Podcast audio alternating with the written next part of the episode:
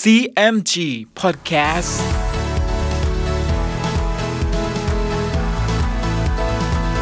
สวัสดีครับคุณผู้ฟังขอต้อนรับเข้าสู่ CMG Podcast กับผมดรพันการธานนท์นะครับ เรายังอยู่กับเรื่องราวของสามก๊กผ่านหนังสือเรื่องสามก๊ก Romance of the Three Kingdoms ฉบับย่อ เรียบเรียงโดย สาระบุญคงครับ เดินทางมาถึง EP ที่ 90 มาติดตามกันนะครับว่าใน EP นี้ เรื่องราวจะเข้มข้นขนาดไหน ติดตามได้ใน CMG Podcast วันนี้ครับ ตอน พกหลงกลับสู่สวรรค์ ฝ่ายคงเบ้งเมื่อตั้งอยู่ณเขากีสานั้นมิได้เห็นสุมาอี้ออกรบพุ่งเป็นช้านาน ก็ให้อุยเอียนไปร้องเยาะเย้ยทารบหน้าค่าย แต่สุมาอี้ก็ไม่ได้ส่งทหารออกรบด้วย คงเบ้งจึงให้มาใต้ คุมทหารไปทำค่าย ณปากทางฮาวโลกก แต่ภายในค่ายนั้น ให้เอาเชื้อไฟใส่ไว้เป็นอันมาก ครั้นเวลาค่ำให้จุดโคมเจ็ดใบ แขวนไว้เป็นสำคัญ มาใต้ก็ให้ทำตามคงเบ้งสั่ง จากนั้นคงเบ้งก็สั่งอุยเอียน ให้คุมทหารไปร้องท้าทายสุมาอี้แม้สุมาอี้ออกรบ ท่านจงต่อสู้ป้องกันหน่วงไว้ กว่าจะพบค่ำแล้วล่อให้ไล่เข้ามาตรงค่ายหลวง เราจะจับตัวให้ได้ จากนั้นก็สั่งโกเสียง ให้จัดทหารคุมโคยนไปกองละห้าสิบเมื่อเห็นสุมาอี้ออกมาตี จึงให้ทิ้งโคยนเสีย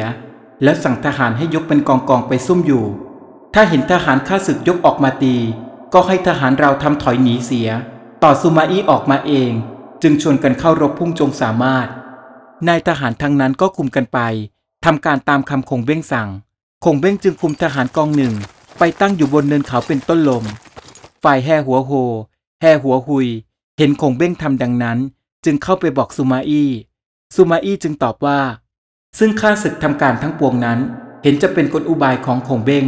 ครั้นจะยกออกรบพุ่ง ก็เกรงจะเสียทีแห่หัวโฮแห่หัวหุยจึงว่า ถึงคงเบ้งจะคิดกลศึกประการใด ข้าพเจ้าสองคนพี่น้อง จะขออาสาออกไปตีเอาชัยชนะ สนองพระคุณเจ้าเราให้ได้ สุมาอี้จึงว่า ท่านทั้งสองจะอาสานั้น เรามีความยินดีด้วย แต่ท่านจงคุมทหารคนละพันยกออกไปตีเป็นสองกอง แห่หัวโฮ แห่หัวหุยก็คุมทหารออกจากค่าย พอม้าใช้มาบอกว่า บัดนี้ข้าศึกเข็นเกวียนสเสบียงมาเป็นอันมาก แห่หัวโฮ แห่หัวหุยแจ้งดังนั้น ก็บรรจบกันเข้าเป็นกองเดียว ยกไปโจมตีได้โคยนแลสเสบียงมาให้สุมาอี้เป็นอันมาก แห่หัวโฮ แห่หัวหุย ตีชิงได้สเสบียงอาหารจากคงเบ้งอยู่ทุกวัน จนกระทั่งวันหนึ่ง แห่หัวโฮ แห่หัวหุย จับทหารของคงเบ้งได้ห้าสิบคน จึงเอาไปให้สุมาอี้นาค่าย สุมาอี้จึงถามทหารเหล่านี้ว่า คงเบ้งอยู่แห่งใด ทหารนั้นจึงบอกว่า คงเบ้งมาตั้งค่ายอยู่ณเนินเขาเสียมกก ให้ทหารขนเสบียงไว้ในค่ายใหม่ ซึ่งตั้งอยู่ปากทางเฮาโลกก สุมาอี้ได้ฟังดังนั้น ก็ปล่อยทหารทั้งห้าสิบเสีย แล้วสั่งนายทหารทั้งปวงว่า เวลาพรุ่งนี้ท่านยกไปตีเอาค่ายมั่นคงเบ้งณเขากีสาร ตัวเราจะยกหนุนไป สุมาสูจึงว่า ค่ายใหญ่คงเบ้งนั้นอยู่ข้างหลัง ซึ่งคงเบ้งไปตั้งค่ายอยู่บนเนินเขาเสียมกกนั้น เยื้องเข้ามาเป็นค่ายหน้า เหตุใดบิดามิได้สั่งให้ไปตีเอาค่ายหน้าก่อน จะด่วนให้ไปตีเอาค่ายหลังนั้น เกลือกคงเบ้งยกไปช่วย ทหารเราก็จะมิเสียทีหรือสุมาอี้จึงว่า ค่ายเขากีสารนั้นเป็นค่ายมั่น แม้เรายกไปตี เห็นคงเบ้งและทหารทั้งปวง ก็จะยกไปช่วยค่ายใหญ่เป็นมั่นคง เราจึงจะแยกทหารไปโจมตี เอาค่ายปากทางเฮาโลกก และเนินเขาเสียมกกให้ได้ แล้วจะให้เผาข้าวปลาอาหารเสีย เมื่อคงเบ้งเสียเสบียงแล้ว เราก็จะทำศึกมีชัยชนะโดยง่าย ครั้นเวลารุ่งเช้าสุมาอี้จึงให้เตียวหอง งักหลิม คุมทหารห้าพันเป็นกองหลัง และนายทหารทั้งปวง คุมทหารยกเป็นกองกองไปหน้าสุมาอี้นั้นก็คุมทหารหนุนไป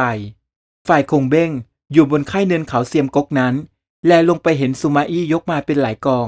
จึงสั่งทหารทั้งปวงว่า ถ้าเห็นกองทัพสุมาอี้ยกไปตีค่ายใหญ่เราที่เขากีสารท่านทั้งปวง จงลงไปทำเป็นจะไปช่วยป้องกันค่ายใหญ่ แล้วจึงตลบหลังไปตีค่ายสุมาอี้ให้ได้ และค่ายปากทางฮาโลกก กับค่ายบนเนินเขานี้ไว้เป็นพนักงาน เราจะคิดอ่านทำการให้สำเร็จนายทหารทั้งนั้นก็มาจัดการเตรียมไว้ ฝ่ายสุมาอี้ครั้นเห็นกองทัพหน้าพ้นค่ายปากทางฮาโลกกไป พอเวลาเย็น เห็นทหารคงเบ้งซึ่งตั้งเป็นกองกองนั้น พากันไปช่วยค่ายเขากีสารซูมาอี้กับบุตรทั้งสอง จึงพากันเข้าไปตีค่ายปักทางเฮาโลกก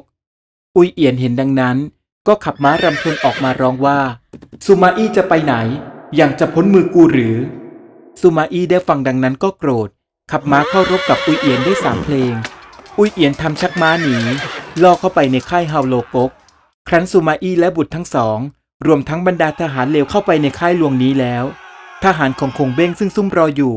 ก็ทิ้งคบเพลิงลงมาในค่าย เพลิงก็ลุกโหมขึ้น ล้อมซูมาอี้เอาไว้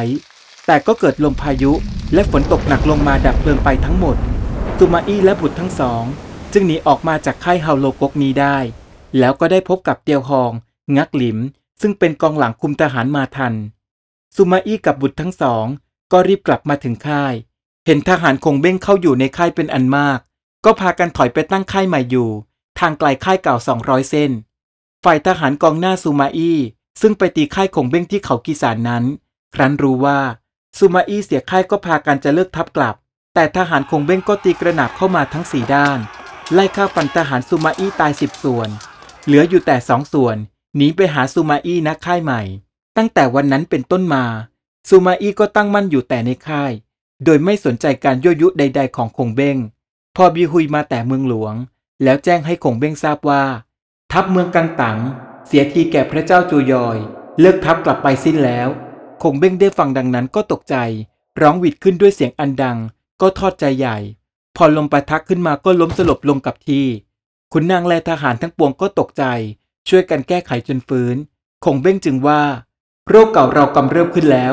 เห็นชีวิตเราจะไม่ยืนสืบไป คงเบ้งดูดวงดาวก็รู้ว่า ตนเองกำลังจะตาย จึงได้ทำพิธีต่อชีวิตตัวเองไปอีกสองปี แต่อุยเอียนก็เตะโคมสำหรับพิธีนั้นล้มลงทำให้พิธีต่อชีวิตของคงเบ้งล้มเหลวลง คงเบ้งจึงให้อุยเอียนกลับไปรักษาหน้าที่อยู่ดังเดิม ฝ่ายเกียงอุยนั้น คงเบ้งก็มอบตำรับตำราความรู้ต่างๆ ให้แล้วว่า ท่านจงบำรุงแผ่นดินตามตำรานี้เถิด อันเมืองเสฉวนนั้นมิได้มีข้าศึกล่วงเข้าไปทำอันตรายได้ ด้วยด่านทางนั้นกันดานนัก ท่านจงระวังแต่ตำบลอิมเป่งนั้น เห็นจะมีข้าศึกล่วงเข้าไปได้ทางเดียว แล้วเรียกมาใต้เข้ามากระซิบสั่งความว่า ถ้าเราตายแล้ว อุยเอียนจะเป็นกบฏ ท่านจงไปอยู่กับอุยเอียนนักค่าย แล้วคิดกำจัดเสียให้จงได้ มาใต้รับคำแล้วก็ลาออกมาอยู่กับอุยเอียน คงเบ้งสั่งการสำเร็จแล้ว ก็สลบไปเป็นช้านาน ครั้นเวลาพลบค่ำคงเบ้งฟื้นขึ้น จึงแต่งหนังสือบอกอาการป่วยหนัก ให้มาใช้รีบถือขึ้นไปทูลพระเจ้าเล่าเซียน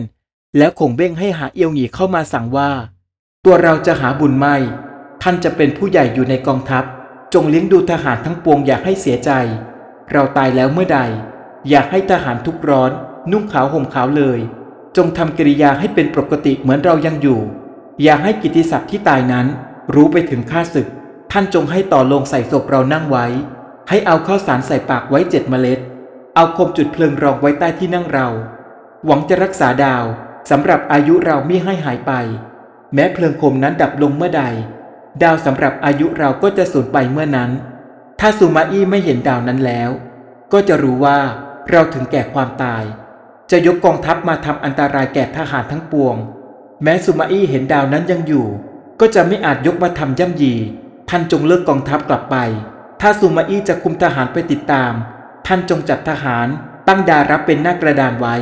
แล้วเอาหุ่นรูปเราใส่เกวียนชักออกมากลางทหารซูมาอี้เห็นก็จะตกใจถอยไป เอียวหงีก็รับคำไว้ทุกประการ ครั้นลีฮกมาแต่เมืองเสฉวนจึงบอกว่า พระเจ้าเล่าเซียน วิตกอยู่ข้อหนึ่งว่า ท่านจะถึงแก่ความตายแล้ว จะให้ผู้ใดเป็นมหาอุปราชแทนท่าน คงเบ้งจึงตอบว่า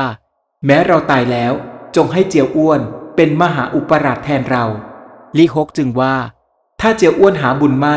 ท่านจะให้ผู้ใดเป็นมหาอุปราชต่อไปเล่า คงเบ้งจึงว่า ให้เอาบีหุยตั้งขึ้นแทนเจียวอ้วนเถิด ลี่ฮกจึงถามว่า ถ้าบีหุยตายแล้ว ท่านเห็นผู้ใดจะเป็นแทนที่เล่า แต่คงเบ้งยันมิทันตอบก็สิ้นใจลง เมื่อคงเบ้งตาย เกียงอุย เอียวหงี ก็เชิญศพคงเบ้งขึ้นรถ ส่วนรูปหุ่นของคงเบ้งนั้นใส่เกวียนน้อยไป แล้วให้เลิกทัพเดินไปเป็นปกติตามที่คงเบ้งสั่งไว้ ฝ่ายซูมาอี้เมื่อรู้ว่ากองทัพเมืองเสฉวนถอยไปเช่นนี้ ก็นำทัพไล่ติดตามไปทันที แต่เมื่อซูมาอี้เห็นรูปหุ่นของคงเบ้งนั่งอยู่ในเกวียนน้อย แม่ทัพใหญ่ของวุยกกก็ตกใจ คิดว่าคงเบ้งมีได้ถึงแก่ความตาย เห็นทีต้องกลอุบายของคงเบ้งแล้ว จึงให้ถอยทัพกลับมา ครั้นอยู่มาสองวันซูมาอี้ก็ได้รู้ความจริงจากชาวบ้านว่า คงเบ้งตายแล้ว ส่วนคนที่นั่งอยู่ในเกวียนน้อยนั้น ก็เป็นรูปหุ่นคงเบ้งทำปลอมไว้ซูมาอี้ได้ฟังดังนั้นก็มีความยินดี จึงจัดแจงทหารยกติดตามกองทัพเมืองเสฉวนไป แต่เมื่อไปถึงตำบลชะงันโผ เห็นว่าไม่ทันแล้ว ก็พากันกลับมาซูมาอี้จึงว่าแก่ทหารทั้งปวงว่า ซึ่งคงเบ้งตายเสียบัดนี้ บรรดาเราท่านจะได้นั่งเป็นสุข จะได้นอนตาหลับ แล้วซูมาอี้ก็เลิกทัพกลับไปเมืองโลกเอียง ฝ่ายอุยเอียน เมื่อคงเบ้งตายแล้วเช่นนี้ก็คิดกำเริบนำทัพไปตั้งมั่นอยู่ที่กำแพงเมืองฮันตง และคิดที่จะไปสวามิภักดิ์ต่อพระเจ้าโจยอย ครั้นมาใต้ซึ่งรอบมาทำการอยู่ใกล้ชิดกับอุยเอียน ตามที่คงเบ้งสั่งเอาไว้ เห็นได้โอกาสเหมาะ จึงขับม้าผลออกมา และใช้กระบี่ตัดศีรษะของอุยเอียนขาดออกจากกาย ฝ่ายเอียวหงี เกียงอุยนำศพคงเบ้งมาถึงนอกเมืองเสฉวน พระเจ้าเล่าเซียนแจ้งดังนั้น ก็เชิญศพของคงเบ้งไปฝังไว้ณเขาเตงกุนสัน แล้วตั้งให้เจียวอ้วนขึ้นเป็นมหาอุปราชตามคำคงเบ้ง ให้บีหุยเป็นผู้ช่วยราชการมหาอุปราช งออี้เป็นทหารใหญ่ ได้ว่าราชการในเมืองฮันตง เกียงอุยก็เป็นขุนนางสำหรับบังคับบัญชานายทหารทำการสงคราม และขุนนางทั้งปวงให้อยู่ตามที่